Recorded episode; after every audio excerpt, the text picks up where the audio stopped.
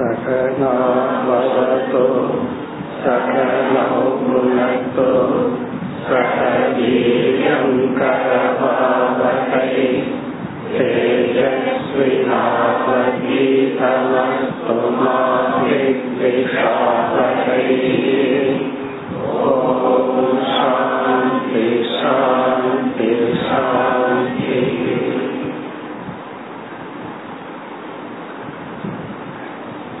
இன்று நாம் தயானந்த சுவாமிஜி அவர்களுக்கு ஸ்ரத்தாஞ்சலி செய்கின்றோம். சாமிஜி அவர்களுடைய வாழ்க்கை அவர் நமக்கு கொடுத்து சென்ற ஞானம் இதை பற்றி இப்பொழுது சிந்திப்போம். ஒரு பழமொழி உண்டு. A lamp is lost not the light அதாவது விளக்கு உடைந்து விட்டது வெளிச்சம் அழியவில்லை என்று. இது வந்து விளக்குக்கு பொருந்தாது. ஒரு விளக்கு உடைஞ்சிடுதுன்னா வெளிச்சமும் சேர்ந்து போகும். ஆனால் ஞானிகளுக்கு பொருந்தும். அவர்களுடைய உடல் என்பது ஒரு லேம்ப் விளக்கை போல. அவர்களுடைய உபதேசம் என்பது லைட் ஒளியை போல. அது அழிவதில்லை. இப்ப சாமிஜியினுடைய வாழ்க்கை அவர் எப்படிப்பட்ட உபதேசம் நமக்கு செய்தார் என்பதை இப்பொழுது நினைவு கொள்வோம். ஒரு சந்நியாசிய பற்றி நம்ம சொல்லணும் என்றால் அல்லது தெரிஞ்சுக்கணும் என்றால் மூன்றே மூன்று கருத்து தான் ஒன்று வந்து இன்ஸ்பயர்டு பை ஹோம் யாரால் அவர் இன்ஸ்பயர் ஆனார்? இந்த சந்நியாச வாழ்க்கைக்கு வருவதற்கு தூண்டுகோலாக இருந்தது யார்? அப்படி பார்க்கல தயானந்த சுவாமிஜிக்கு இன்ஸ்பயர் பண்ணினது சுவாமி சின்மயானந்தஜி. அவரால் இன்ஸ்பயர் ஆனார். பிறகு வந்து இரண்டாவது விஷயம் வந்து இன்ஸ்ட்ரக்டட் பை ஹோம் யார் படிப்பை சொல்லி கொடுத்தார்கள்? சாஸ்திர ஞானத்தை கொடுத்தவர்கள் யார்? என்ன சந்நியாச வாழ்க்கை வந்தும் வைராகிய ஆனந்தத்திலேயே வாழ்ந்தவர்கள் பலர் உண்டு வாழ்பவர்கள் பலர் உண்டு. இந்த வாழ்க்கையே ஆரம்பத்துல கடினமா இருந்தாலும் இந்த வாழ்க்கை முறையே ஒரு அதிகமான ஆனந்தத்தை கொடுக்கும். அதனாலதான் பல சன்னியாசிகள் வைராகியத்துல கிடைக்கிற ஆனந்தத்திலேயே வாழ்க்கையை முடித்து விடுவார்கள். விவேகத்துல கிடைக்கிற ஆனந்தம் வேணும்னா யாரிடமாவது சாஸ்திரம் படித்திருக்க வேண்டும். அப்படி வந்து ஒரு சன்னியாசி யாரிடம் பயின்றார்? இன்ஸ்ட்ரக்டட் பை ஹோம் அதை நம்ம சாமிஜியினுடைய வாழ்க்கை வரலாறுல பார்க்க போறோம். மூன்றாவது சந்நியாச வாழ்க்கைக்கு அறிமுகப்படுத்தி அந்த வாழ்க்கைக்கு உள் அனுப்புதல். இனிஷியேட்டட் பை ஹோம் யார் சந்நியாச தீட்சை கொடுத்து சாமிஜிங்கிற அங்கீகாரம் கொடுத்தார்கள்? அதை பார்க்கல சின்மயானந்த சாமிஜி தான் தயானந்த சாமிஜிக்கு சந்நியாச தீட்சையும் கொடுத்தார்கள். இப்படி இன்ஸ்பிரேஷன் இன்ஸ்ட்ரக்ஷன் இனிஷியேஷன் இந்த மூன்று டீட்டெயில் தான் ஒரு சன்னியாசிக்கு இருக்கு. அதை தவிர மற்ற டீட்டெயில்ல எதுவுமே கிடையாது தான். எங்க பிறந்தார் பெற்றோர் யாரு எந்த ஊர்ல வளர்ந்தார் இது எல்லாமே சன்னியாசிக்கு இரலவெண்ட் பட் இருந்தாலும் நம்ம ஒரு கியூரியாசிட்டிக்காக தெரிஞ்சுக்கிறோம். இப்ப நம்ம என்ன பண்ண போறோம்? சாமிஜியினுடைய லைஃப் ஹிஸ்டரிய சுருக்கமா பார்த்துட்டு எந்தெந்த ஏரியால சாமிஜி வந்து நமக்கு இன்ஸ்ட்ரக்ஷன் கொடுத்து எந்தெந்த விதத்துல நமக்கு ஒரு தெளிவை கொடுத்தார் அப்படின்னு இறுதியா பார்ப்போம். பலருக்கு இது தெரிஞ்சதுதான். சாமிஜி வந்து ஆயிரத்தி தொள்ளாயிரத்தி முப்பதாவது வருடம் ஆகஸ்ட் பதினைந்தாம் தேதி. மஞ்சக்குடி அப்படிங்கிற ஒரு கிராமத்துல தஞ்சாவூர் பக்கம் பிறந்தார்.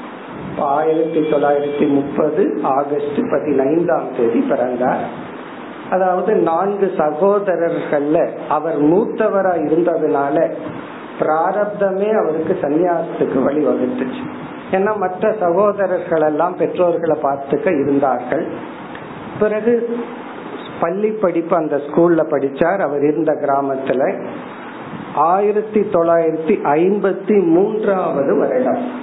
தன்னுடைய இருபத்தி மூன்றாவது வயதில் சென்னை வந்தார்கள் சாமிஜி ஒரு ஜாபுக்காக. அப்பதான் சின்மயானந்த சாமிஜியை முதல் முதலில் சந்திக்கின்றார். தன்னுடைய இருபத்தி மூன்றாவது வயதுல சின்மயானந்தரை பார்த்து இன்ஸ்பயர் ஆகிறார். பிறகு சாமிஜியுடன் தொடர்பு வைத்துக் கொள்கின்றார். அப்ப சுவாமிஜி வந்து அப்பப்ப சென்னை வந்து ஞான யஜம் செய்து கொண்டு இருந்தார் அப்ப அதிலிருந்து சுவாமி சின்மயானந்தரிடம் அவருக்கு தொடர்பு இருந்தது. அதற்கு பிறகு வந்து பத்து வருடம் சுமார் ஆயிரத்தி தொள்ளாயிரத்தி அறுபத்தி இரண்டு வரை சுவாமி சின்மயானந்தருடன் தொடர்பும் சில மேகசைனுக்கு எடிட்டிங் பண்ணிட்டு சாமிஜியோட ரொம்ப க்ளோஸா அசோசியேட் ஆகி இருந்தார். இந்த காலம் அதாவது ஐம்பத்தி மூன்றிலிருந்து அறுபத்தி இரண்டாவது வருடம் வரை சாமிஜியினுடைய சேவா டைம் சர்வீஸ் அதாவது எடிட் பண்றது சின்மயானந்த சாமிஜி யக்ஞா அரேஞ்ச் பண்றது இது போன்ற சேவைகள் பிறகு சாஸ்திரம் படித்து கொண்டு இருந்தார் இது வந்து சாமிஜியினுடைய சர்வீஸ் பீரியட் அப்படி எடுத்துக்கலாம். ஏன்னா ஆரம்பத்துல சேவை பண்ணி தான் நம்ம மனதை தூய்மைப்படுத்த முடியும். அப்படி சாமிஜிக்கு அமைந்த காலம் இந்த காலம். பிறகு மார்ச் நான்காம் தேதி ஆயிரத்தி தொள்ளாயிரத்தி அறுபத்தி இரண்டாம் ஆண்டு சின்மயானந்த சாமிஜியிடம் தயானந்த சாமிஜி சந்நியாச தீட்சை பெற்றார். அறுபத்தி இரண்டு தன்னுடைய முப்பத்தி இரண்டாவது வயதுல சந்நியாச தீட்சை பெற்றார். இப்ப சந்நியாச தீட்சை பெற்று பிறகு மீண்டும் தபோவன் பிரசாத் தியாகி போன்ற நூல்களுக்கெல்லாம் எடிட்டரா இருந்து சாமிஜி வந்து அந்த புஸ்தக விஷயமாகவே சாமிஜிக்கு ஒரு சேவை அமைந்திருந்தது பிறகு வந்து அறுபத்தி நான்கிலிருந்து அறுபத்தி ஏழு வரை சாமிஜி ரிஷிகேஷ் என்று அங்கு சாஸ்திரங்கள் படித்தார் இப்ப சின்மயானந்தருடைய வாழ்க்கைய பார்த்தோம்னா அவர் வந்து தீட்சை பெற்றது சுவாமி சிவானந்தர் அவரிடம். பிறகு சிவானந்தரை என்ன செய்தார்? நீ நன்கு சாஸ்திரம் படிக்க வேண்டும் என்றால் உத்தரகாசியில தபோவன் என்ற ஒரு மகராஜ் இருக்கார். நீ அவரிடம் போய் சாஸ்திரம் படிக்கணும்னு சின்மயானந்தர் அனுப்பிச்சு வச்சார். சின்மயானந்தர் வந்து தபோவன் மகராஜிடம் படித்தார். அதனால நம்ம சம்பிரதாயத்துல என்ன சொல்லுவோம்? தீக்ஷா குரு வித்யா குருன்னு பிரிச்சோம் தீக்ஷா குருன்னா தீட்சை கொடுத்த குரு வித்யா குருன்னா அறிவை கொடுத்த குரு. இந்த வித்யா குரு ஒருவர் மட்டுமல்ல நம்ம உத்தவ கீதையில பார்த்திருக்கோம். இயற்கையில் இருக்கிற அனைத்துமே நமக்கு ஒரு வித்யா குரு தான் அந்த தீக்ஷா குருவிடம் தான் நமக்கு ஸ்ரத்த இருக்கணும். அந்த தீக்ஷா குருவே நமக்கு வித்யா குருவிடம் அனுப்பி வைப்பார். எப்படி வந்து சின்மயானந்தருக்கு அப்படி அனுப்பி வைத்தாரோ அப்படி சின்மயானந்த சுவாமிஜி வந்து தபோவன் மகராஜ் கிட்ட சாஸ்திரம் படித்தாரோ அதே வேலைய சின்மயானந்த சுவாமிஜி தயானந்த சுவாமிஜிக்கும் செய்தார். அதாவது அப்ப சின்மயானந்த சுவாமிஜி உலகம் முழுவதும் சென்று பிரச்சாரம் அல்லது கீத ஞான யத்னம் எடுக்கிற காரணத்தினால என்னிடத்துல முழுமையா நீ படிக்க முடியாதுன்னு சொல்லி சாமிஜியை அனுப்பி வைத்தார். ரிஷிகேஷுக்கு அனுப்பி வைத்தார். அது அறுபத்தி நான்குல இருந்து அறுபத்தி ஏழு வரை. அது மட்டுமல்ல தயானந்த சாமிஜிக்கு வந்து சந்நியாசம் எடுத்துக்கொள்ள வேண்டும்ங்கிற உந்துதல் வந்ததே சாமிஜி வந்து தபோவன் மகராஜ சந்திச்சதுக்கு பிறகுதான். ஏன்னா நம்ம வந்து எல்லாத்துக்கும் ஒரு காரணத்தை மைண்டில் வச்சிருக்கோம். அதாவது ஆசை இருக்கு ஆனா டைம் இல்லை. அல்லது இப்படியே மேனேஜ் பண்ணிடலாம் எதையும் துறக்க வேண்டாம். என்ன ஒன்றை விடுவது அப்படிங்கறதுல ஒரு பெரிய பயம் இருக்கு. அதனால தயானந்த சுவாமிஜிக்கு அந்த சன்னியாசத்தை குறிச்சு ஒரு பயம் இருந்தது. எல்லாத்தையும் எப்படி விடுவது அதை நீக்கியவர் அதை பிரேக் பண்றதுங்கிறது பெரிய விஷயம். அதை செஞ்சவர் வந்து தபோவன் மகராஜ் சின்மயானந்தருடைய வித்யா குரு இப்போ அவரிடத்துலதான் இன்ஸ்பயர் ஆகி அவரை சந்திச்சு நீ வந்து நிச்சயம் செய்யவில்லை என்றால் உன்னால எதையும் அடைய முடியாதுன்னு சொல்லி அவர் சந்நியாசத்துக்கு தயாரானார். இப்ப சந்நியாசத்துக்கு தயாராகி சந்நியாசம் ஆனதற்கு பிறகும் அவருக்கு வந்து சாஸ்திரங்கள் முறையா படிக்கணுங்கிற ஆர்வம் அதிகமாக இருந்துச்சு. நல்லா தெளிவா சாஸ்திரம் படிக்கணும். சின்மயானந்த சாமிஜியும் உலகம் பூரா பிரச்சாரம் செய்து கொண்டிருந்தார். அப்ப அவரே நீ ரிஷிகேஷுக்கு போன அங்க கைலாசாசிரமம் இருக்கு.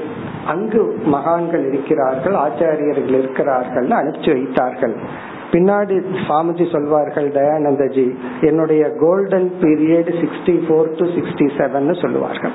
எவ்வளவு எளிமையா இருக்க முடியுமோ அவ்வளவு எளிமையா ரிஷிகேஷ்ல இப்ப இருக்கிற ஆசிரமத்திலேயே நம்முடைய ஆசிரமத்துல ஒரு குடிசைய போட்டுட்டு அங்கு குடிசையில் இருந்து கொண்டு படித்து கொண்டு இருந்தார் அங்க தாரானந்தான் ஒரு சாமிஜி அவர்கள் அவர்கள் வந்து கைலாஷ் ஆசிரமத்தினுடைய ஆச்சாரியரா இருந்தார். அவரிடம் பிரம்மசூத்திரம் போன்ற நூல்கள் எல்லாம் படித்தார். பிறகு ஆந்திராவில பிரணவானந்தான் ஒரு சுவாமிஜி அந்த சாமிஜியிடமிருந்து சாஸ்திரம் அப்படிங்கறது ஒரு பிரமாணம்ங்கிற ஒரு கான்செப்ட புரிந்து கொண்டார்.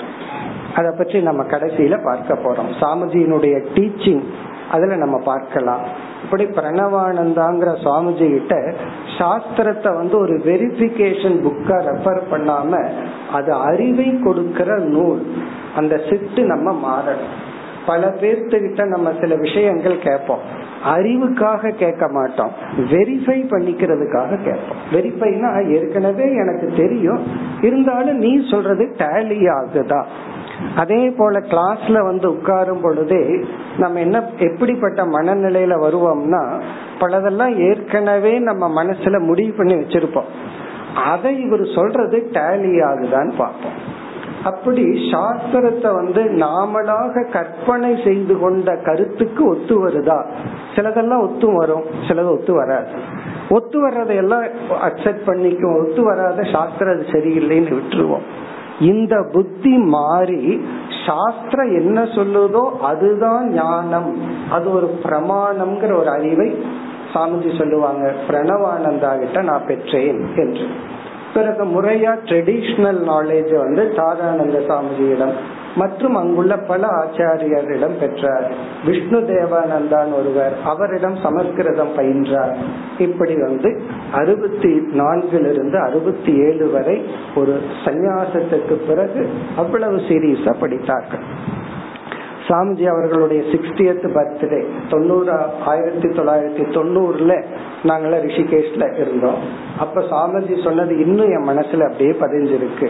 நான் ஸ்டூடெண்டா இருக்கும் பொழுது நான் என்னுடைய குடிசையிலிருந்து கிளாஸுக்கு போவேன். பிறகு மீண்டும் என் குடிசைக்கு வருவேன்.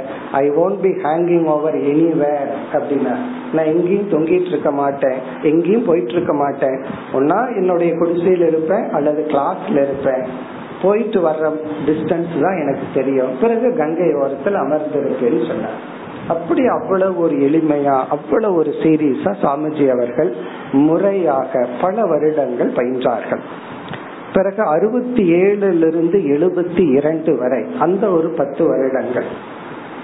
மீண்டும் படித்தல் பிறகு வந்து அதை ஷேர் பண்றது யஜ்யங்கள் செய்தல் யாருக்காவது சொல்லி கொடுக்கறது. இப்படி சாமிஜியுடைய காலங்கள் நடைபெற்றது இப்ப சாமிஜி வெளி உலகத்துக்கே தெரியாத காலம் அது.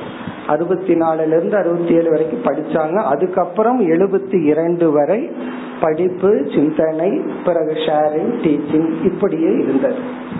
பிறகு சாந்திபதியில பாம்பேல சின்மயானந்த சாமிஜி வந்து ஒரு கோர்ஸ் எடுக்கணும். மாணவர்களை எல்லாம் வர வச்சு ஒரு மூன்று வருடம் தங்கி பயிற்சி கொடுக்கணும். கொடுத்து அவங்க எல்லா ஸ்டேட்லயும் போய் அவரவர்களுடைய லாங்குவேஜ்ல டீச் பண்ணணும் அப்படிங்கிற ஒரு கான்செப்ட் பண்ணணும். அதுக்கு ஒரு ஆச்சாரியர் நல்ல படிச்ச ஒரு ஆசிரியர் தேவை என்ற ஒரு முடிவு செய்தார். அந்த கோர்ஸ டிசைன் பண்ணினது என்னென்ன டாபிக் எடுக்கலாம் எப்படி அந்த மூணு வருஷம் கோர்ஸ் வச்சுக்கலாம்னு சிலபஸ செட் பண்ணி தயானந்த சாமிஜி சின்ன மிஷன்ல ஒரு ஆச்சாரியர் பொறுப்பை ஏற்றுக்கொண்டார். அது வந்து எழுபத்தி இரண்டிலிருந்து எழுபத்தி ஒன்பது வரை. அந்த காலகட்டத்துல இரண்டு கோர்ஸ் செய்தார். அதாவது மூன்றரை வருஷம் டீச் மூன்று வருஷம் எடுத்து அந்த ஃபுல்லா டீச் பண்ணி அவங்கள வெளியே அனுப்புறது அதுல இரண்டாவது கோர்ஸ்ல படிச்சதுதான் நம்ம பரமார்த்தானந்த சாமிஜிகள் போன்றவர்கள் எல்லாம் நல்ல நல்ல மகான்கள் எல்லாம் அதுல இருந்து வெளி வந்தார்கள். அப்போ சாமிஜி வந்து வெளி உலகத்துக்கு அதிகமா அறிமுகமே இல்லை. ஆசிரமத்திலே இருப்பாங்க. சின்மயானந்தர் உலகம் பூரா சுற்றி கொண்டு வந்து அப்பப்போ அந்த ஸ்டூடெண்ட்ஸ் இன்ஸ்பயர் பண்ணிட்டு போவாங்க. சாமிஜி தான் சிஸ்டமேட்டிக்கா இருந்து ஒரு கோர்ஸை டிசைன் பண்ணி எடுத்தார்கள். இப்படி எழுபத்தி ஒன்பது வரை இரண்டு கோர்ஸ் சாந்தி பணி சாதனாலயா பாம்பேல சாமிஜி ஆச்சாரியாரா இருந்து செய்தார்கள். அங்கிருந்து வந்தவர்கள் தான் பல சன்னியாசிகள். சின்மயா மிஷன்லயும் இப்ப பலர் இருக்கின்றார்கள். தனித்தனியாகவும் தனித்தனி மிஷன்லயும் அவர்கள் இருக்கின்றார்கள். அடுத்தது வந்து சின்மயானந்த சாமிஜிக்கு யூஎஸ்ல ஒரு முறை போறதுக்கு விசா கிடைக்காம போயிடுச்சு. ஏதோ காரணத்தினால. உடனே தயானந்த சுவாமிஜியை அனுப்ப வேண்டியதா இருந்துச்சு. எழுபத்தி ஒன்பதுல சுவாமிஜி வெஸ்ட்ல இருக்கிற சின்மயா மிஷனுக்கு சென்று அங்க சில காலம் டீச் பண்ணிட்டு வந்தார்கள். அங்க சில வருஷங்கள் வந்து எண்பத்தி இரண்டு வரை வெளிநாடு போறது இங்க டீச் பண்றது இருந்தார்கள். பிறகு சாமிஜிக்கு சாமிஜியுடைய மனதுல நம்ம இனி தனிமையிலேயே இருப்போம். எந்த இன்ஸ்டிடியூஷனும் வேண்டாம் எந்த ஆர்கனைசேஷனும் வேண்டாம் இண்டிவிஜுவலா இருப்போம்ங்கிற எண்ணம் தோன்றி விட்டது ஏன்னா இத்தனை வருஷம் இருந்தாச்சு. ஐம்பத்தி மூன்றுல சின்மயானந்த சாமிஜிய பார்த்து அந்த மிஷனோட எண்பத்தி இரண்டு வரை இருந்தாச்சு. அப்ப சாமிஜி என்ன நினைத்தார்கள்? நம்ம விலகி தனிமையில் இருப்போம் அப்படின்னு சொல்லி எண்பத்தி இரண்டுல சின்மயா மிஷன்ல இருந்து விலகினார்கள். அந்த சமயத்துல சாமிஜிக்கு தான் ஒரு ஆசிரமத்தை உருவாக்கணும் ஒரு இன்ஸ்டிடியூஷனை உருவாக்கணுங்கிற எண்ணம் இல்லை. வெளிப்படையாகவே சாமிஜி சொன்னதையே நான் கேட்டிருக்கேன். ஐ டோன்ட் வாண்ட் ஆர்கனைசேஷன் எனக்கு எந்த ஆர்கனைசேஷனும் வேண்டாம். நான் இண்டிவிஜுவலா இருக்கேன் டீச் பண்றேன் அப்படின்னு. அப்படி ஆரம்பித்தார்கள். அப்படி ஆரம்பித்து பிறகு வந்து மீண்டும் வெளிநாடு சென்று சில கோர்ஸ் எல்லாம் செய்ய வேண்டியது இருந்துச்சு. அப்படி சில வருடங்கள் எண்பத்தி இரண்டுல இருந்து எண்பத்தி ஏழுல இருந்து எண்பத்தி ஒன்பது வரை அவர் வெளிநாட்டுல ஒரு கோர்ஸ் பண்ணார். பிறகு சிஷ்யர்களுடைய தேவை அவர்களுடைய விருப்பப்படி ஆயிரத்தி தொள்ளாயிரத்தி தொண்ணூறுல ஆணைக்கட்டியில ஒரு ஆசிரமம் உருவானது. இது சாமிஜி விரும்பி வரல அது அப்படியே அமைஞ்சது. நீங்க எங்க வேணாலும் போயிட்டு வாங்க வந்து ஒரு இடத்துல ரெஸ்ட் பண்றதுக்கு ஒரு ஆசிரமம் ஆகணும்னு ஒரு பதினேழு ஏக்கரை வச்சுதான் ரொம்ப சிம்பிளா ஆரம்பிக்கப்பட்டது. அப்படி ஒரு ஆசிரமம் தன்னுடைய விருப்பம் இல்லாமல் உருவானது. வெஸ்ட்ல ஒரு ஆசிரமம் உருவானது.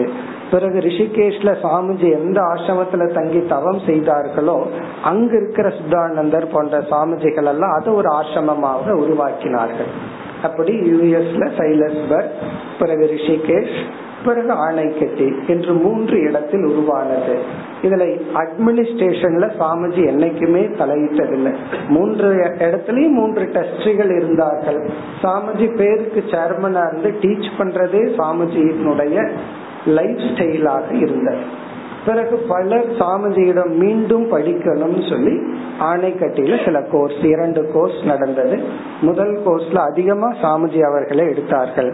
பிறகு சாமிஜி பப்ளிக் வெளி உலகத்துக்கு தெரிய தெரிய என்னாச்சு? சாமிஜிக்கு பல என்கேஜ்மெண்ட் பல இடங்களுக்கு போறது. மீண்டும் எப்படி சின்மயானந்த சாமிஜி மத்தவங்கள உலகத்தை இன்ஸ்பயர் பண்ணிட்டு வந்தாரோ அதே போல சாமிஜி இன்ஸ்பயர் பண்ண வேண்டியது இருந்துச்சு. அப்ப சாமிஜிக்கு கீழே சில ஆச்சாரியரை வச்சு கோர்ஸ் எல்லாம் நடத்தி கொண்டிருந்தார்கள். இன்றும் சாமிஜி அவர்களுக்கு பிறகும் இந்த ஆணைக்கு தீங்கிறத எந்த மாதிரி சாமிஜி வைத்துள்ளார்கள்னா அங்க இருக்கிற ட்ரஸ்டீஸ் வந்து தகுதியுடைய ஆச்சாரியரை வச்சு மூன்றரை வருஷம் கோர்ஸ் தொடர்ந்து நடந்து கொண்டே இருக்க வேண்டும். அப்படி அதை பிரித்துள்ளார்கள். ரிஷிகேஷ என்ன செய்தார்கள்? இந்தியாவில் இருக்கிற அனைத்து சாதுக்களும் ஸ்டூடெண்ட்ஸை கொண்டு வந்து கேம்ப் நடத்துற மாதிரி அது ஒரு தனி ட்ரஸ்ட் அது ஒன்றாக இயங்கி வருகின்றது. யூஎஸ்ல அது ஒரு தனி ட்ரஸ்டா செஞ்சு அதெல்லாம் சாமிஜி தெளிவாக செய்துள்ளார்கள். இப்படி வந்து தொண்ணூறுல இருந்து இரண்டாயிரம் வரை அந்த ஒரு பத்து வருஷங்கள் சாமிஜி அதிக நேரம் டீச்சிங்ல இருக்க முடிந்தது. பிறகு மற்ற ஆச்சாரியரை வச்சு ஆணைக்கட்டியில கோர்ஸ் நடந்து கொண்டு இருந்தது.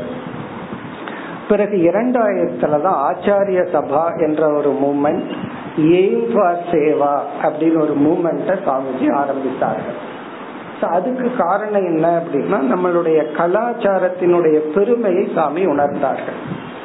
ஒரு ஒரு ப்ராபர்ப் ஒன்று இருக்கு. அதாவது வந்து ஹிட்லர் வந்து ஏன் வெற்றி அடைந்தார் அப்படின்னு சொல்லும் பொழுது அதுக்கு ஒன்று சொல்வார்கள். If good people do nothing that is enough for evil to rise அப்படின்னு சொல்லுவார். நல்லவர்கள் ஒண்ணுமே செய்யாம இருந்தா அதுவே போதும். தீயவர்கள் பலத்தை அடைய. ஒரு தீ தீயவனுக்கு பலம் அப்படிங்கிறது அவனுக்கு உண்மையிலேயே ஒரு பலம் கிடையாது. நல்லவர்கள் சும்மா இருக்கிறது தான் தீயவர்களுக்கு பலம். அதை நம்ம எல்லா இடத்துலயும் பார்க்கலாம். மகாபாரதத்திலேயே துரியோதனனுக்கோ துஷ்டாதனனுக்கோ என்ன ஸ்ட்ரென்த் இருந்துச்சு? ஆனா அவ்வளவு ஒரு பெரிய தவறு செய்ய சக்தி எங்கிருந்து வந்துச்சுன்னா அவர்களுக்கு வந்த சக்தி பீஷ்மர் துரோணர் போன்றவர்களினுடைய சைலன்ஸ் நல்லவங்க சும்மா இருந்தாவே போதும் தீயவர்கள் ஸ்ட்ரென்த்தை அடைய. அப்ப சாமிஜி என்ன ஃபீல் பண்ணார்? நம்மளுடைய கலாச்சாரம் கல்ச்சர் ப்ரொடெக்ட் பண்ணணும் அப்படின்னா அது சேவை செய்யணும்னு சொல்லி தான் Acharya Sabha aim for seva all India movement for seva இரண்டாயிரத்துல Swamiji வந்து ஆரம்பித்தார்கள். அதுக்கப்புறம் சாமிஜி வந்து ஒரு கோர்ஸ் எடுக்கிற வாய்ப்பு போயிடுது சாமிஜி என்ன சொன்னாங்க? என்னுடைய சிஷ்யர்கள் பலர் இருக்கின்றார்கள் அவர்கள் பார்த்து கொள்வார்கள் சொல்லி சாமிஜி வந்து பல இடங்களுக்கு உலகம் முழுவதும் பயணம் செய்து இந்த அறிவு கலாச்சாரம் நாட்டின் பெருமையை கோரிக்கொண்டிருந்தார்கள் பிறகு இரண்டாயிரத்தி பதினொன்றாம் வருடம் சாமிஜியினுடைய எண்பதாவது பிறந்த நாள் விழா கோயம்புத்தூர்ல கொண்டாடப்பட்டது. அப்பொழுது இருந்துதான் சாமிஜியினுடைய உடல்நிலை பாதிக்கப்பட்டது. அதாவது அப்பொழுதே சாமிஜிக்கு உடல்நிலை பாதிக்கப்பட்டது. அந்த நேரத்துல சாமிஜி காட்டிக் கொள்ளவில்லை. கடந்த நான்கு வருடங்களாக உடல்நிலை பாதிக்கப்பட்டது. இருப்பினும் கடைசி காலம் வரை எவ்வளவு தூரம் தன்னுடைய லைஃப் ஸ்டைல் டீச்சிங்க பண்ண முடியுமோ அவ்வளவு தூரம் சாமிஜி டீச்சிங்லயே இருந்தார். அதிகமா எல்லாம் சாமிஜி சஃபர் பண்ணல. கடைசி காலத்துல வந்து சாமிஜி எனக்கு நீ எந்த ட்ரீட்மெண்ட்டும் வேண்டாம். நான் நிறைவடைந்து விட்டேன். என்னை விட்டுருங்கன்னு சொன்னார். ஒரு ஒரு மாதம் பதினஞ்சு நாட்கள் தான் கொஞ்சம் கஷ்டப்பட்டார்கள். பிறகு அமைதியாக சாமிஜி அவர்கள் இருபத்தி மூன்று செப்டம்பர் மாதம் பத்து பதினெட்டுக்கு சித்தி அடைந்தார்கள். அதாவது இருபத்தி மூணு ஒன்பது பதினைந்து இரவு பத்து பதினெட்டுக்கு மகா சமாதி அடைந்தார்கள். சாமிஜி அவர்களுடைய ஏற்கனவே சாமிஜி ரிஷிகேஷ்லயே என்னுடைய சமாதியை வைக்கணும் சொல்லி இருந்தார்கள் அது வைத்துள்ளார்கள். இப்ப மூன்றையும் ஆசிரமங்கள். சாமிஜி அழகா வழிவகுத்து கொடுத்து விட்டார்கள். கோயம்புத்தூர் ஆசிரம கோர்ஸ் நடந்துட்டு இருக்கும் ரிஷிகேஷ் ஒரு ஸ்பிரிச்சுவல் சென்டரா இருக்கும். கேம்ப் சென்டரா இருக்கும். யூஎஸ்ல இருக்கிறவர்களுக்கு அது ஒரு தனி ட்ரஸ்டாக நடந்து கொண்டு இருக்கின்றது இதுதான் சாமிஜியினுடைய சுருக்கமான வாழ்க்கை வரலாறு. இனி நம்ம வந்து சாமிஜியினுடைய டீச்சிங்க்கு போவோம். அதாவது எந்தெந்த ஏரியால வந்து சாமிஜி வந்து ஹைலைட் பண்ணி நமக்கு அறிவை கொடுத்தார்கள் அப்படிங்கறத நமக்கு எவ்வளவு நேரம் இருக்கோ அவ்வளவு நேரம் பார்ப்போம். இப்ப அதுல வந்து ஒவ்வொரு கருத்தை எடுத்துக்குவோம். முதல்ல நம்ம எடுத்துக்கிற கருத்து வேல்யூஸுக்கு எடுத்துக்குவோம். இப்ப சாமிஜி வந்து வேல்யூஸுக்கு ரொம்ப முக்கியத்துவம் கொடுத்து பேசியுள்ளார். வேல்யூனா உங்களுக்கே தெரியும் மனதில் இருக்கின்ற நட்பண்புகள் பதிமூணாவது அத்தியாயத்துல எல்லாம் அந்த இருபது வேல்யூ தெய்வி சம்பத் ஆசுரி சம்பத் இதையெல்லாம் சாமிஜி சொல்லும் போது ரொம்ப இன்ஸ்பயர் ஆகி சாமிஜி டீச் பண்ணுவார்கள். ஒரு டீச்சர் அப்படின்னு சொன்னா அந்த டீச்சர் வந்து ட்ரெடிஷ்னலா என்ன ஸ்டெப்ஸ் இருக்கோ அதுல இருந்து மாறக்கூடாது. அந்த ஸ்டெப்ஸ் படி தான் டீச் பண்ணணும். அதே சமயத்துல வந்து உதாகரணங்கள் எல்லாம் தன்னிடம் இருந்து வரணும்னு சொல்லுவார்கள். நம்மளாக எக்ஸாம்பிள் கொடுக்கணும் காலத்துக்கு தகுந்த மாதிரி எக்ஸாம்பிள் கொடுக்கணும். சில மெத்தட் கம்யூனிகேட்டிங் மெத்தட் மாறணுமே தவிர அந்த ஸ்டெப்ஸ் மட்டும் மாறக்கூடாது. அதை நம்ம சாமிஜி கிட்ட பார்க்கலாம். ட்ரெடிஷ்னலா எப்படி உபதேசம் செய்வார்களோ அதுவும் இருக்கும் இண்டிவிஜுவல் திங்கிங் தானாக சுயமா சிந்திச்சு சில உதாகரணங்கள் சொல்றது. அந்தந்த காலகட்டத்துக்கு எந்த வேல்யூவை எம்பசைஸ் பண்ணணும்? அதுவும் சாமிஜி செய்வார்கள்.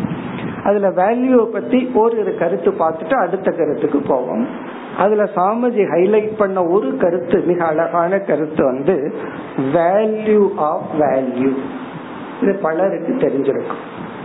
இப்ப வேல்யூ ஆஃப் வேல்யூனா என்ன பொருள்னா நமக்கு எல்லாருக்குமே தெரியும் என்னென்ன நல்ல குணங்கள் எல்லாம் நம்ம அடையணும் என்னென்ன தீய குணங்களை நம்ம விடணும். இது யாரு நமக்கு சொல்ல வேண்டிய அவசியம் இல்லை நமக்கு அந்த அறிவு ஏற்கனவே இருக்கு. இதெல்லாம் நல்ல குணம் இதெல்லாம் தீய குணம். கோவப்படக்கூடாது பொறாமப்படக்கூடாது திருடக்கூடாது பேராசப்படக்கூடாது. இதெல்லாம் நமக்கு தெரியும். அப்ப இந்த வேல்யூவை யாருமே நமக்கு வந்து சொல்ல வேண்டிய அவசியம் இல்லை. இதை யாராவது அட்வைஸ் பண்ணா நம்ம என்ன சொல்லுவோம் எனக்கு தெரியும்னு சொல்லுவோம் இப்ப அடுத்த கேள்வி தெரிஞ்சும் நாம ஏன் அதை பின்பற்ற முடியவில்லை? கோவப்படக்கூடாது அனாவசியமா காசிப் பண்ணக்கூடாது. இதெல்லாம் எனக்கு தெரியும். தெரிஞ்சும் என்னால பின்பற்ற முடியாததுக்கு காரணம் என்ன? அத சாமிஜி சொல்வார்கள். இதெல்லாம் சாஸ்திரத்துல சொன்னதுதான். பெரிய பெரிய கமெண்டேட்டர்ஸ் கூறினதான் சாமிஜி வந்து நமக்கு புரிகிற லாங்குவேஜ்ல கூறியுள்ளார்கள். அதுக்கு என்ன காரணம்னா அந்த பண்பு இருக்கே அத வேல்யூன்னு சொல்றோம். அந்த வேல்யூ மீது நமக்கு அறிவு இருக்கே தவிர அதன் மீது மதிப்பு நமக்கு வரவில்லை. அந்த வேல்யூ மீது மதிப்பு நமக்கு வரவில்லை. அதுதான் இனி ஒரு வேல்யூ வேல்யூ ஆஃப் வேல்யூங்கும் போது பண்புகள் மீது நமக்கு மதிப்பு ஏற்படவில்லை. இப்ப வந்து உண்மையை சொல்லணும் அப்படின்னு ஒரு மதிப்பு.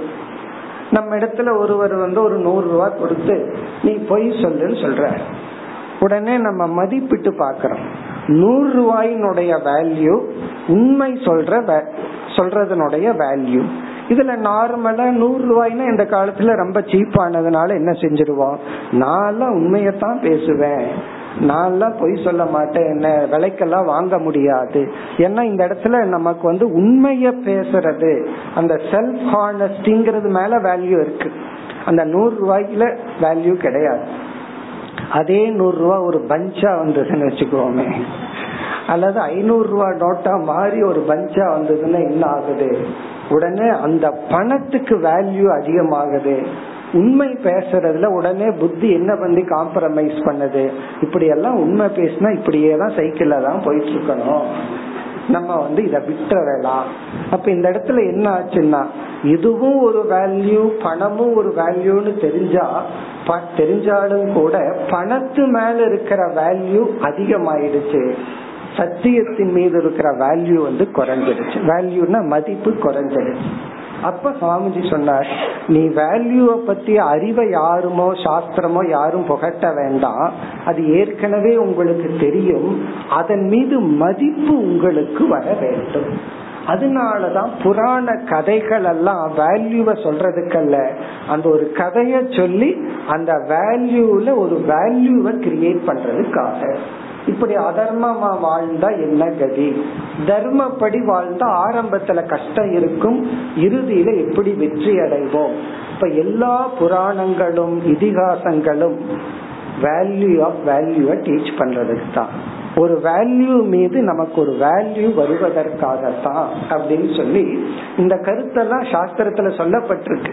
அதாவது ஒரு விளக்காசிரியர் ஒரு கமெண்டேட்டர் எப்படி சொல்றாருன்னா ஒரு ஒரு வேல்யூவை பின்பற்றதுனால என்ன கெயின் பின்பற்றாததுனால என்ன லாஸ் இத பார்த்து அந்த லாச புத்தி எப்ப அதிகமா பார்க்குதோ அப்பதான் அதை பின்பற்ற முடியும்னு சொல்ற இதை தயானந்த சாமிஜியும் சொன்னார்கள் சொல்லி உள்ளார்கள் அதாவது ஒரு வேல்யூவை நீ பின்பற்றவில்லை என்றால் அதனுடைய இழப்பு உனக்கு பெரிதாக தெரிய வேண்டும்.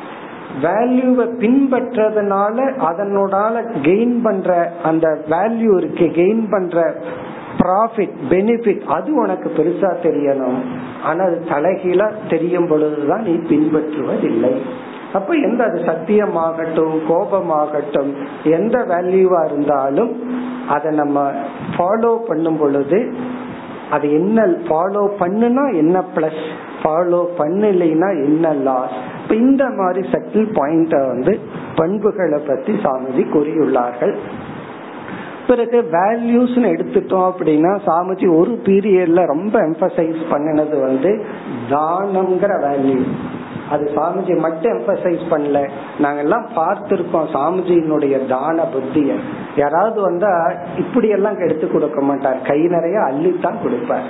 அப்படி சாமிஜிக்கு அந்த கொடுக்கற குணம் ரொம்ப இருந்தது. ஒரு ஆசிரமம் ரிஷிகேஷ் ஆசிரமத்துல வேற யாரோ ஒரு சுவாமி வந்து அந்த ஆசிரமத்தையே ஆசைப்பட்டார். எடுத்துக்கங்கன்ட்டார் அங்க இருக்கிற சுவாமிகள் தான் போய் முட்டுக்கட்டையா இருந்து அதெல்லாம் கொடுக்க மாட்டோம்னு சொல்லி பிடிச்சு வச்சாங்க. அப்படி இந்த கொடுத்தல்ங்கிறது சாமிஜிக்கு சுவாவமா இருந்தது. அதை சாமிஜி எம்பசைஸ் பண்ணார். பிறகு சாமிஜியுடைய பெயருக்கு தகுந்த மாதிரி தயா. எல்லோரிடமும் ஒரு அன்பு கருணை இருந்தத யார் சாமிஜியிடம் க்ளோஸா பழகினார்களோ அவர்கள் அதை உணர முடியும். பின்னாடி காலத்துல சாமிஜி பிஸி ஆயிட்டாங்க அணுக முடியாம போனது வேற விஷயம். ஆரம்ப காலத்துல சாமிஜியிடம் இருந்த தயைங்கிறது பெரிய விஷயம். அதனாலதான் ஆரம்ப காலத்துல சாமிஜிக்கு யாரெல்லாம் உதவி செய்தார்களோ அவர்களை எல்லாம் கடைசி காலத்து வரைக்கும் அனைத்தையும் சாமி கவனித்து கொண்டார். பிறகு சாமிஜியிடம் இருக்கிற இனி ஒரு அருமையான வேல்யூ வந்து சாமிஜி சொல்வார்கள். To the extent you give freedom to others to that extent you are free இத வந்து சாமிஜி சொல்லி சாமிஜி பின்பற்றிய ஒரு வேல்யூ அதாவது மற்றவர்களுக்கு அவர்கள் அவர்களாக இருக்க நீ எவ்வளவு சுதந்திரம் கொடுக்கிறாயோ அந்த அளவுக்கு நீ சுதந்திரமாக இருப்பாய். To the extent you give freedom to others to that extent you are free இது வந்து சாமிஜியினுடைய பர்சனாலிட்டின்னு சொல்லலாம். தயானந்த சாமிஜினா இதுதான் அவர்னு சொல்லலாம். அதாவது யாரையுமே தன்னுடைய கண்ட்ரோல்ல வச்சுக்க விரும்ப மாட்டார். அவரவர்கள் அவரவர்கள் விருப்பப்படி விட்டு விடுவார்கள் அவ அவ அவனுடைய விருப்பத்துல வளரட்டும்னு சொல்லி ஒரு கண்ட்ரோல் செய்ய மாட்டார்கள். இது ஒரு ஆங்கிள் மைனஸ் பாயிண்டா இருக்கலாம். அதனால என்னன்னா இந்த வேல்யூல இருந்து வேற ஒருத்தர் பெனிஃபிட் அடையணும்னா அவர் ரெஸ்பான்சிபிள் பர்சனா இருக்கார். அவர் ஒரு ரெஸ்பான்சிபிள் பர்சனா இல்லைன்னா இது ஓவர் ஃப்ரீடம் கொடுத்த மாதிரி.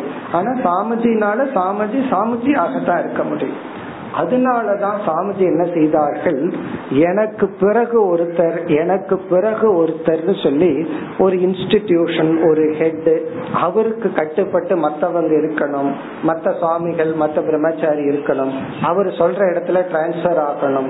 இந்த கான்செப்ட் சாமிஜிக்கு விருப்பம் இல்லை. அதனால என்ன செய்தார்கள்? தன்னிடமிருந்து படித்த படிச்ச சுவாமிகள் பிரம்மச்சாரிகள் எல்லாமே நீங்க வந்து உங்களுக்கு ஹண்ட்ரட் பர்சன்ட் ஃப்ரீடம் இருக்கு. நீங்க எங்க வேணாலும் போகலாம் எப்படி வேணாலும் இருக்கலாம். நான் அறிவை கொடுத்துட்டேன். அதை வச்சு பயன்படுத்துறதும் பயன்படுத்தாதும் உங்க இஷ்டம். எதேச்சதி ததா குருன்னு கிருஷ்ணர் அர்ஜுனனுக்கு சொன்னபடி சாமிஜி அறிவை கொடுத்துட்டு அதாவது ஒரு பெரிய பாண்டேஜ் என்னன்னா கிராட்டிடியூடு தான். நமக்கு வந்து ஒரு கடைசி பாண்டேஜ் என்னன்னா அந்த கிராட்டிடியூட் கர்ணன் அழிஞ்சதே அந்த கிராட்டிடியூடுனால தானே. அந்த அதே போல ஒரு மாணவன் வந்து குரு கிட்ட வர்றான். குரு கிட்ட வரும்போது தன்னை சம்சாரியாக உணர்ந்ததுனால தான் வர்றான். ஏதோ ஒரு அனாத்மா வச்சு பணத்தை வச்சுட்டு இதுவே என்ன காப்பாத்துன்னா குரு கிட்ட அவன் வரவே மாட்டான். ஏன்னா இதுவே என்ன காப்பாத்துன்னு நினைச்சிட்டு இருப்பான். இந்த பிரபஞ்சமோ மற்ற உறவுகளோ பணமோ என்ன காப்பாத்தாதுன்னு குரு கிட்ட வர்றான். அப்ப குரு கிட்ட வரும்போது இந்த உலகம் வந்து அவனுக்கு எந்த விதத்திலையும் பயன் இல்லை செக்யூரிட்டி இல்லைன்னு புரிஞ்சாச்சு. குரு வந்து ஒரு பெரிய அறிவை கொடுக்கிறார். அறிவை மட்டும் கொடுக்கல அந்த காலகட்டத்துல ஒரு எமோஷனல் சப்போர்ட்டிங் கொடுக்கிறார். இன்று ஒரு சிஷ்யன் அவன் அவனா இருக்கிறதுக்கு குரு தான் காரணமா அமைகிறார். அப்ப அவனுக்குள்ள எவ்வளவு ஒரு பெரிய கிராட்டிடியூட் உருவாகும். அவ்வளவு ஒரு நன்றி உணர்வு உருவாக்கும் பொழுது குரு அதை வச்சிட்டு இருந்தா அந்த நன்றி உணர்வை மெயின்டைன் பண்ணிட்டு இருந்தா அதுவே அவனுடைய அடுத்த வளர்ச்சிக்கு தடையா இருக்கும். அப்ப குரு என்ன பண்ணணும்னா அந்த கிராட்டிடியூட்ல இருந்து சிஷியனை ரிலீவ் பண்ணணும். You need not have any gratitude towards me you are independent நீ நீயா இரு. எந்த விதமான கிராட்டிடியூடு எனக்கு வேண்டாம். பிறகு இவர் கேட்பார் நான் ஏதாவது பண்ணணுமான்னா நான் எந்த அறிவை கொடுத்தனோ அதை நீ மற்றவங்களுக்கு கொடு. அவ்வளவுதான். எனக்கு ஒன்றும் இல்லைன்னு சொல்லி ஒரு சிஷ்யனை இண்டிபெண்ட் ஆக்குறது.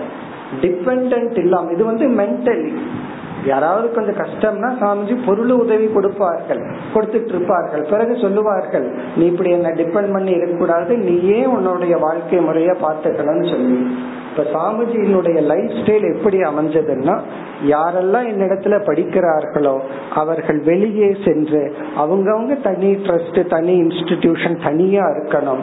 இது வந்து ஒரு ஒரு வெர்டிக்கலா இருக்க கூடாதுன்னு சொல்லுவார் ஒரு இடத்துல சாமிஜி சொன்ன பாயிண்ட் வந்து இந்த வேதாந்த ஞானம் இருக்கு. அது வந்து வெர்டிக்கல் ஃப்ளோ நாட் ஹரிசாண்டல் ஃப்ளோன்னு சொன்னார். அதனுடைய அர்த்தம் என்னன்னா இந்த அறிவு ஒரு குரு சிஷ்யன் குரு சிஷ்யன் இப்படித்தான் வருமே தவிர இது அப்படியெல்லாம் பரப்பி விட முடியாதுன்னு சொன்னார். இது எதை குறிக்குதுன்னு சொன்னா இந்த ஞானத்தினுடைய மகத்துவத்தை குறிக்கின்றது அப்படி என்ன செய்தார் சுவாமிஜி? படிச்சவங்க எல்லாம் அவங்கவுங்க அங்கங்க போய் இருந்து நீங்க இந்த அறிவுடன் டீச் பண்ணிட்டு இருக்கணும்னு சொன்னாங்க இதுதான் ஒரு காலத்துல நம்மளுடைய ட்ரெடிஷனா இருந்துச்சு.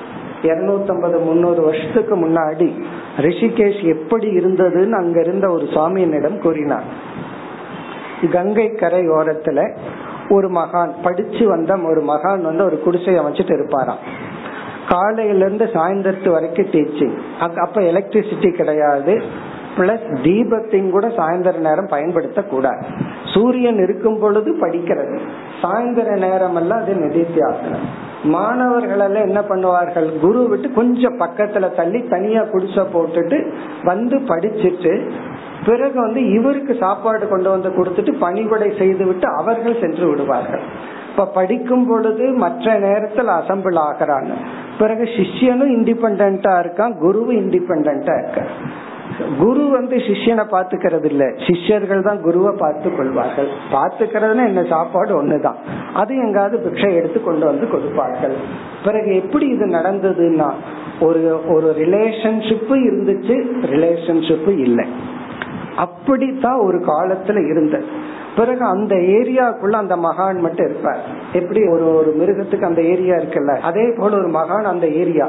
அந்த ஏரியாக்குள்ள பாத்துக்குவார் தகுதி உடையவர்கள் இங்க தங்கி இருக்காங்களா அப்ப யாரோ ஒரு பிரம்மச்சாரி வந்து நைட்டு ஏழு மணிக்கு தீபம் வச்சுட்டு ஏதோ பிரம்மசூத்திரம் படிச்சாராம். உடனே சாமி கண்டிச்சாராம். இந்த நேரம் இதெல்லாம் பண்ணக்கூடாது. காலையிலிருந்து சாயந்தரத்து வரைக்கும் என்ன படிச்சு அதை சிந்தித்து கொண்டு இரவு நேரம் வந்து தீபம் வச்சு படிக்கிறதே ஒரு லக்ஸுரியா இருந்துச்சா? உனக்கு எதுக்கு இந்த ஆடம்பரம்னு கேட்டாங்க. யோசிச்சு பார்ப்போம். அதாவது நைட் ஒரு லேம்ப் வச்சா இந்த லக்ஸுரின்னு அப்ப நினைச்சாங்க. இப்ப வந்து எப்படி இருக்கு? அப்படி ஒரு காலகட்டத்துல இருந்தது. அப்ப குரு என்னன்னா அவருக்கு வந்து பணக்கார வந்தா என்ன ஏழை வந்தா என்ன எல்லாம் ஒண்ணுதான். அவர் அவரா இருப்பார். அவரும் தனிமையில் இருப்பார். மாணவர்கள் வரும்போது சொல்லி கொடுப்பார். பிறகு அவர் அவரோட வாழ்க்கைக்கு போயிடுவார். மாணவர்களும் குருவிடமிருந்து அன்பை பெறுவார்கள் அறிவை பெறுவார்கள். கடைசியில டிபெண்டா இல்ல. அவர்களும் ஒரு இண்டிபெண்டா இருப்பார்கள். இப்ப இந்த கான்செப்ட தான் பூஜ்ய சாமிஜி தயானந்த சாமிஜி அவர்கள் வாழ்க்கையில நடத்தி காமிச்சார். ஏன்னா பலருக்கு ஒரு கேள்வி வரலாம். ஏன் சாமிஜி ஒரு இன்ஸ்டிடியூஷன் வச்சுக்கல? அவருக்கு அப்புறம் ஒண்ணு அவருக்கு அப்புறம் ஒண்ணுன்னு. சாமிஜியினுடைய மைண்டில் அப்படி இல்லை. படித்தவங்க எல்லாம் அவங்கவுங்க அவங்கவுங்களுடைய திசை அவங்கவுங்க லாங்குவேஜ் அவங்கவுங்க இடத்துல போய் அவர் அவர்கள் அவரவர்களாக இருக்க வேண்டும். ஏன்னா ஒரு டிபெண்ட் பர்சன் தான் இனி ஒரு டிபெண்ட் பர்சனை கிரியேட் பண்ணும் ஒரு இண்டிபெண்ட் மைண்ட் வந்து ஒரு டிபெண்ட் மைண்ட கிரியேட் பண்ணாது. அப்ப மாணவர்களுக்கு முழு சுதந்திரம் கொடுத்தார். எங்களுக்கு எல்லாம் முழு சுதந்திரம் கொடுத்தார். நான் படித்து முடித்து இந்த இடத்துக்கு வந்த புதுசுல இந்த இடத்தையே சாமிஜி அவர்கள் தான் இனாகிரேட் பண்ணார்கள் ஒரு தீபாவளி நவம்பர் அன்று. அப்ப கொஞ்ச நாள்ல எனக்கு ரொம்ப தனிமை தேவைப்பட்டது. திடீர்னு சாமிஜி ரெண்டு பிரம்மச்சாரிகள் ரிஷிகேஷ்ல இருந்து அனுப்பிச்சிட்டாங்க. இங்க வச்சு டீச் பண்ணேன். என்னால வந்து சாமிஜி சொல்லிட்டாங்களே என்ன பண்றது? இருந்தாலும் சாமிஜி தானே புரிஞ்சுக்குவாங்கன்னு சொல்லி சாமிஜியினுடைய வார்த்தையை நான் மீறி இப்ப இருக்கிற மனநிலையில நான் தனிமையில் இருக்கணும்னு அதை அப்படியே ஏற்றுக்கொண்டார்கள். அப்படின்னா சரி நான் வேற பக்கம் அனுப்புறேன். அப்படின்னா என்னன்னா ஸ்டூடெண்டினுடைய ஃபீலிங் மனதை ரெஸ்பெக்ட் பண்றது அதுதான் ஒரு குருவினுடைய லட்சணம். இது வந்து சாமிஜி பின்பற்றிய ஒரு அழகான value to the extent you give freedom to others to that extent you are free இது குரு சிஷ்யன் மட்டுமல்ல எல்லா ரிலேஷன்ஷிப்லயும் எல்லா ரிலேஷன்ஷிப்லயும் ப்ராப்ளம் வர்றது என்ன அப்படின்னா பொசசிவ் நீ யாருகிட்ட போன் பேசின? எனக்கு அது தெரிஞ்சாகணும். இப்ப யாரு வந்துட்டு போனா எனக்கு அது தெரிஞ்சாகணும். Not giving freedom to others அது வந்து ஹஸ்பண்ட் அண்ட் ஒய்ஃபா இருக்கலாம் பேரண்ட்ஸ் சில்ட்ரனா இருக்கலாம்.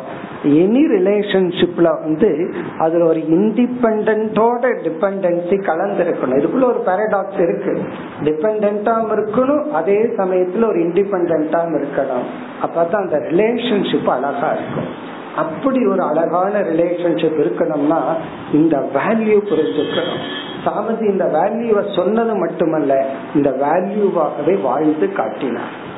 இப்படி வந்து வேல்யூஸ பத்தி சில செட்டில் பாயிண்ட் சொல்லி சில வேல்யூஸ்க்கு ரொம்ப எம்பசைஸ் பண்ணி அந்த வேல்யூவாக சாமிஜி வாழ்ந்தார்கள்.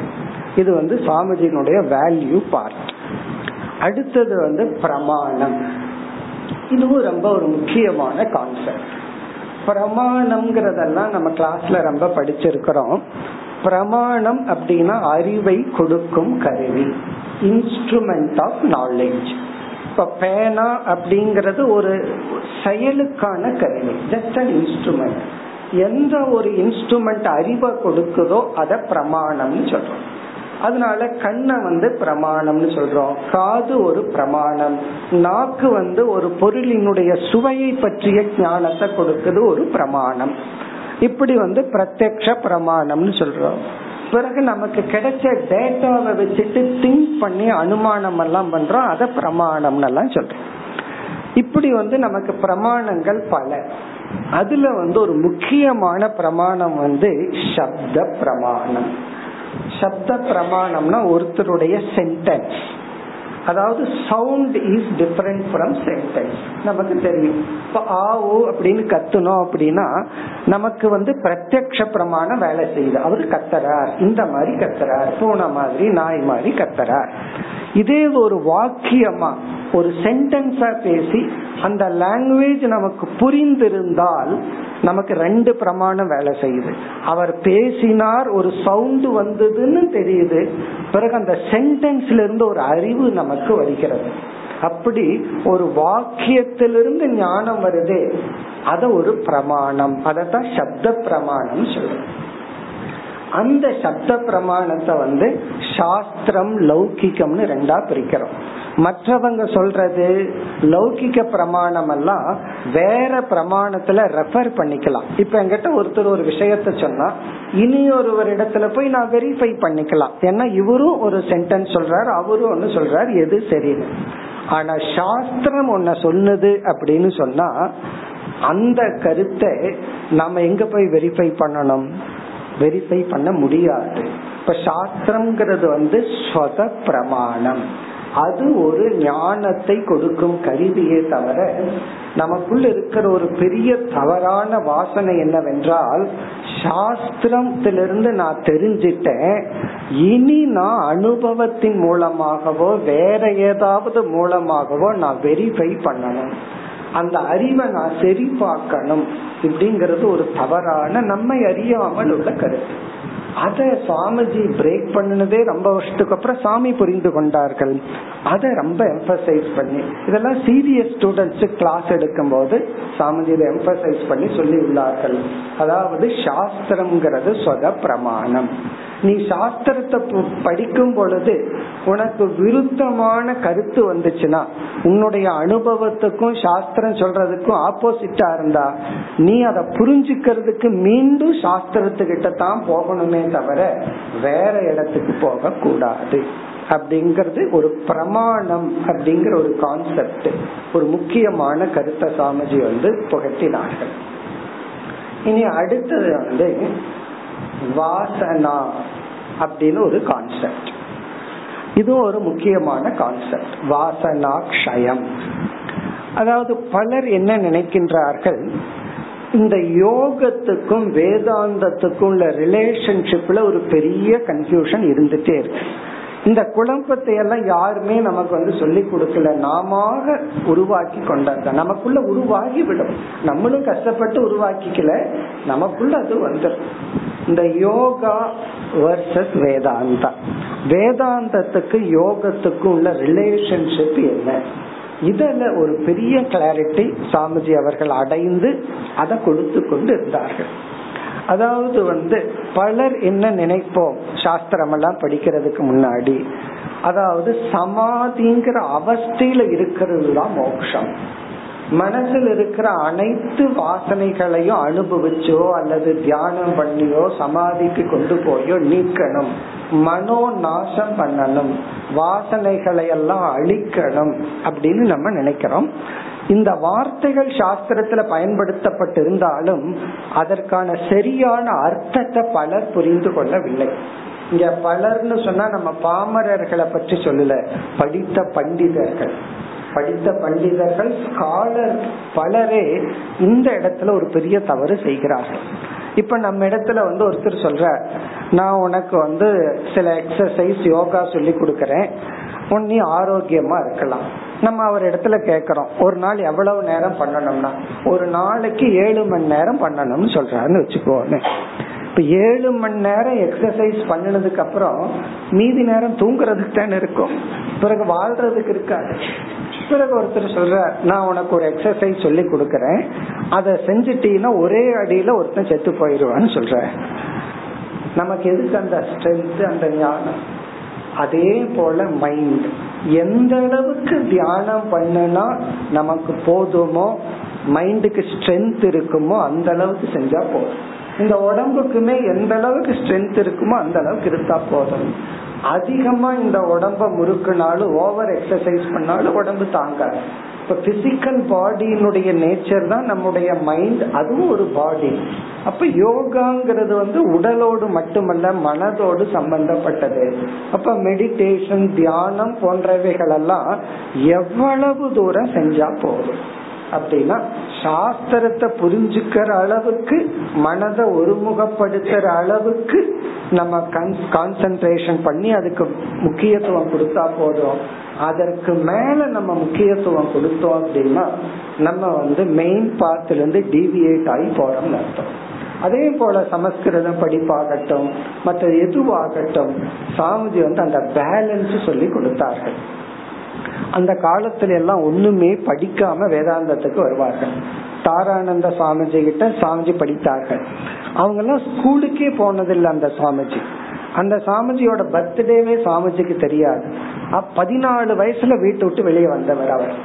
பிறகு வந்து கைலாஷ் ஆசிரமத்துல இருந்து படிச்சாரு. அப்ப வந்து அந்த லாஜிக்கல் திங்கிங் அவருக்கு தெரியாது.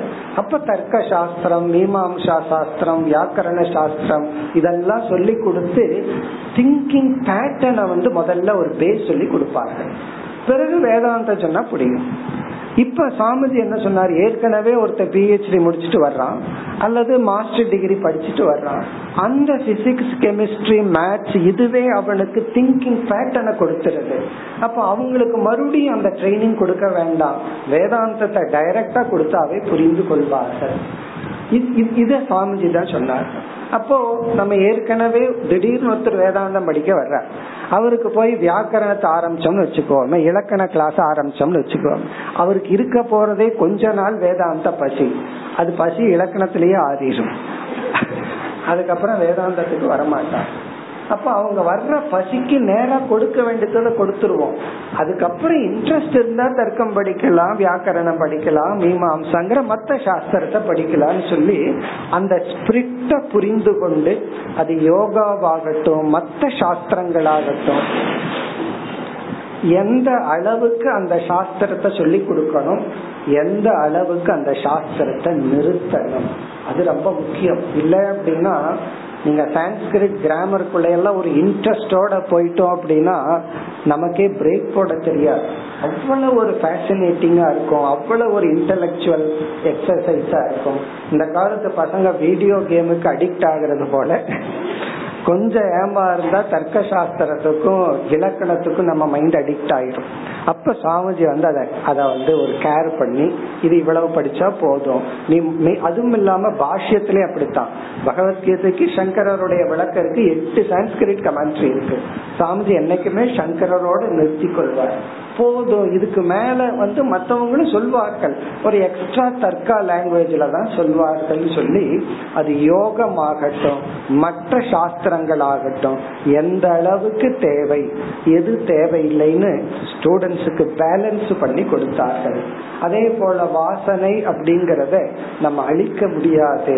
மனதை நம்ம அழிக்க வேண்டிய அவசியம் இல்லை இதெல்லாம் நம்ம படிச்சிருக்கோம்.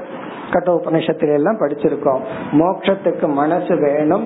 மைண்ட்லெஸ்னஸ் அப்படிங்கறது ஒண்ணு கிடையாது. மனமே சம்சாரம் அல்ல. மனதில் இருக்கிற அஜானம் தான் சம்சாரம். அதனால மனசை அழிக்க வேண்டாம். தியானம்ங்கிறத தேவைக்கு மேல பண்ணினா சித்திகள் வருமே தவிர மோட்சத்துக்கு பயன் இல்லை என்று சொல்லி யோகத்தினுடைய லிமிட் தர்க்க சாஸ்திரத்தினுடைய லிமிட் இதையெல்லாம் சாமிஜி லிமிட் பண்ணி இந்த காலகட்டத்துக்கு தகுந்த மாதிரி மாணவர்களுக்கு தகுந்த மாதிரி வகுத்து கொடுத்தார்கள் இதெல்லாம் அந்த சாமிஜியோட அசோசியேட் ஆன டீச்சர் ஸ்டூடெண்ட்ஸுக்கு நன்கு புரியும். அடுத்த டாபிக்னு வந்தா சாமிஜிக்கு ரொம்ப பிடிச்ச டாபிக் வந்து ஈஸ்வரா டாபிக் சாமிஜியோட டாக்ஸ் கேட்டவங்களுக்கு எல்லாத்துக்குமே தெரியும். எப்ப ஈஸ்வரனை பத்தி பேச ஆரம்பிக்கிறாரோ சாமிஜி தன்னையே மறந்து விடுவார்கள். நமக்கு எல்லாமே தெரியும். சாஸ்திரம் வந்து ஈஸ்வரனை அறிமுகப்படுத்தும் பொழுது ஜெகத் காரணம் ஈஸ்வரன் அறிமுகப்படுத்தும். அடுத்த ஸ்டெப்ல தான் இந்த ஜெகத்துக்கு ஈஸ்வரன் உபாதான காரணம் அப்படின்னு சொல்லி மெட்டீரியல் காரணம். இந்த உலகத்துக்கு வந்து பகவான் எப்படி காரணமானார்னா தானே இந்த உலகமானார். கொஞ்சம் வருஷத்துக்கு முன்னாடி எல்லாம் இருப்பதெல்லாம் இறைவனே அப்படிங்கிற தலைப்பிலேயே சாமி பேசியிருக்காங்க நீ எதையெல்லாம் பார்க்கிறையோ எதெல்லாம் இருக்கோ அதெல்லாம் ஈஸ்வரன் தான் அப்படின்னு சொல்லி அந்த ஈஸ்வரங்கிற டாபிக் வந்துச்சுன்னா அந்த உபாதான காரணத்துக்கு ரொம்ப முக்கியத்துவம் கொடுத்து பேசினார்கள். இதத்தான் கிருஷ்ண பகவான செய்தார். அதாவது பத்தாவது அத்தியாயம் பதினோராவது அத்தியாயம் இந்த இரண்டு அத்தியாயமே கிருஷ்ண பகவான் என்ன செய்தார்னா அந்த உபாதான காரணத்தை மனசுல பதிய வைக்கத்தான் விபூதி விஸ்வரூபம் எல்லாம் செய்தார். அதத்தான் சாமிஜி அவர்களும் செய்தார்கள்.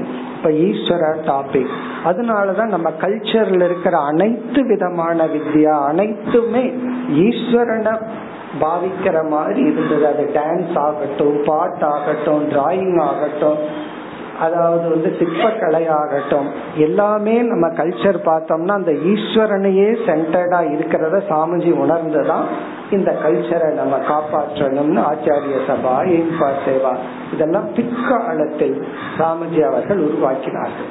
ஆனாலும் சாமிஜின்னு சொன்னா டீச்சிங் தான். அவருடைய ஆரம்ப காலத்துல புரிஞ்சிட்டதுக்கு அப்புறம் அவருடைய லைஃபே ஒரு டீச்சர் ஒரு டீச்சிங் ஆகவே இருந்தது. இப்படி நம்ம பார்க்கையில அவருடைய வாழ்க்கை வந்து ரொம்ப சிஸ்டமேட்டிக்கா இருந்துச்சு. அதாவது யாரையும் பிளேம் பண்ணாம தன்னுடைய வாழ்க்கை அழகா அமைத்து ஒரு குருவை சந்திச்சார் பிறகு சேவை செய்தார். பல மகாத்மாக்களிடம் இருந்து அதாவது தபோவன் மகராஜில் ஆரம்பிச்சு பிறகு பல மகாத்மாவிட்டிருந்து படித்தார். பிறகு அதை ஷேர் பண்ணினார். பிறகு கடைசியில வந்து ரொம்ப பெருசா ஒன்ன உருவாக்காட்டையும் அதே அதாவது ஒரு பெரிய மடம் மாதிரி எல்லாம் ஸ்தாபிக்க விரும்பவில்லை. அதே சமயத்துல கண்ணுக்கு தெரியாமல் சாமிஜி ரிஷிகேஷ்ல இருந்து வந்த உடனே நாங்க எல்லாம் போயிருந்த இருநூத்தி ஐம்பது சன்னியாசிகள் சுவாமிஜி கிட்ட தீட்சை வாங்கினாங்க. அவ்வளவு பேர் இருந்தார்கள். அப்படி அத்தனை பேரை உருவாக்கி ஒரு நிறைவுடன் கடைசி காலத்திலையும் இட் இஸ் எனக்கு போதுங்கிற ஒரு நிறைவுடன் சாமிஜி அவர்கள் சமாதி அடைந்தார்கள். இப்ப இந்த நாள்ல நம்ம சாமிஜியை நினைவுபடுத்தி சாமிஜியினுடைய அனுகிரகம் நம்ம ஏற்கனவே பார்த்தோம். Only lamp is lost not the லைட்னு சொல்லி. சாமிஜியினுடைய டீச்சிங் அனுகிரகம் நம்ம எல்லோருக்கும் எப்பொழுதும் இருக்க வேண்டும் என்று பிரார்த்தனை செய்து இந்த நிகழ்ச்சியை நாம் நிறைவு செய்வோம். ஓம் பூர்ணமத பூர்ணமிதம் பூர்ணாபூர்ணமுதச்சதே பூர்ணஸ்ய பூர்ணமாதாய பூர்ணமேவாவசிஷ்யதே ஓம் சாந்தி சாந்தி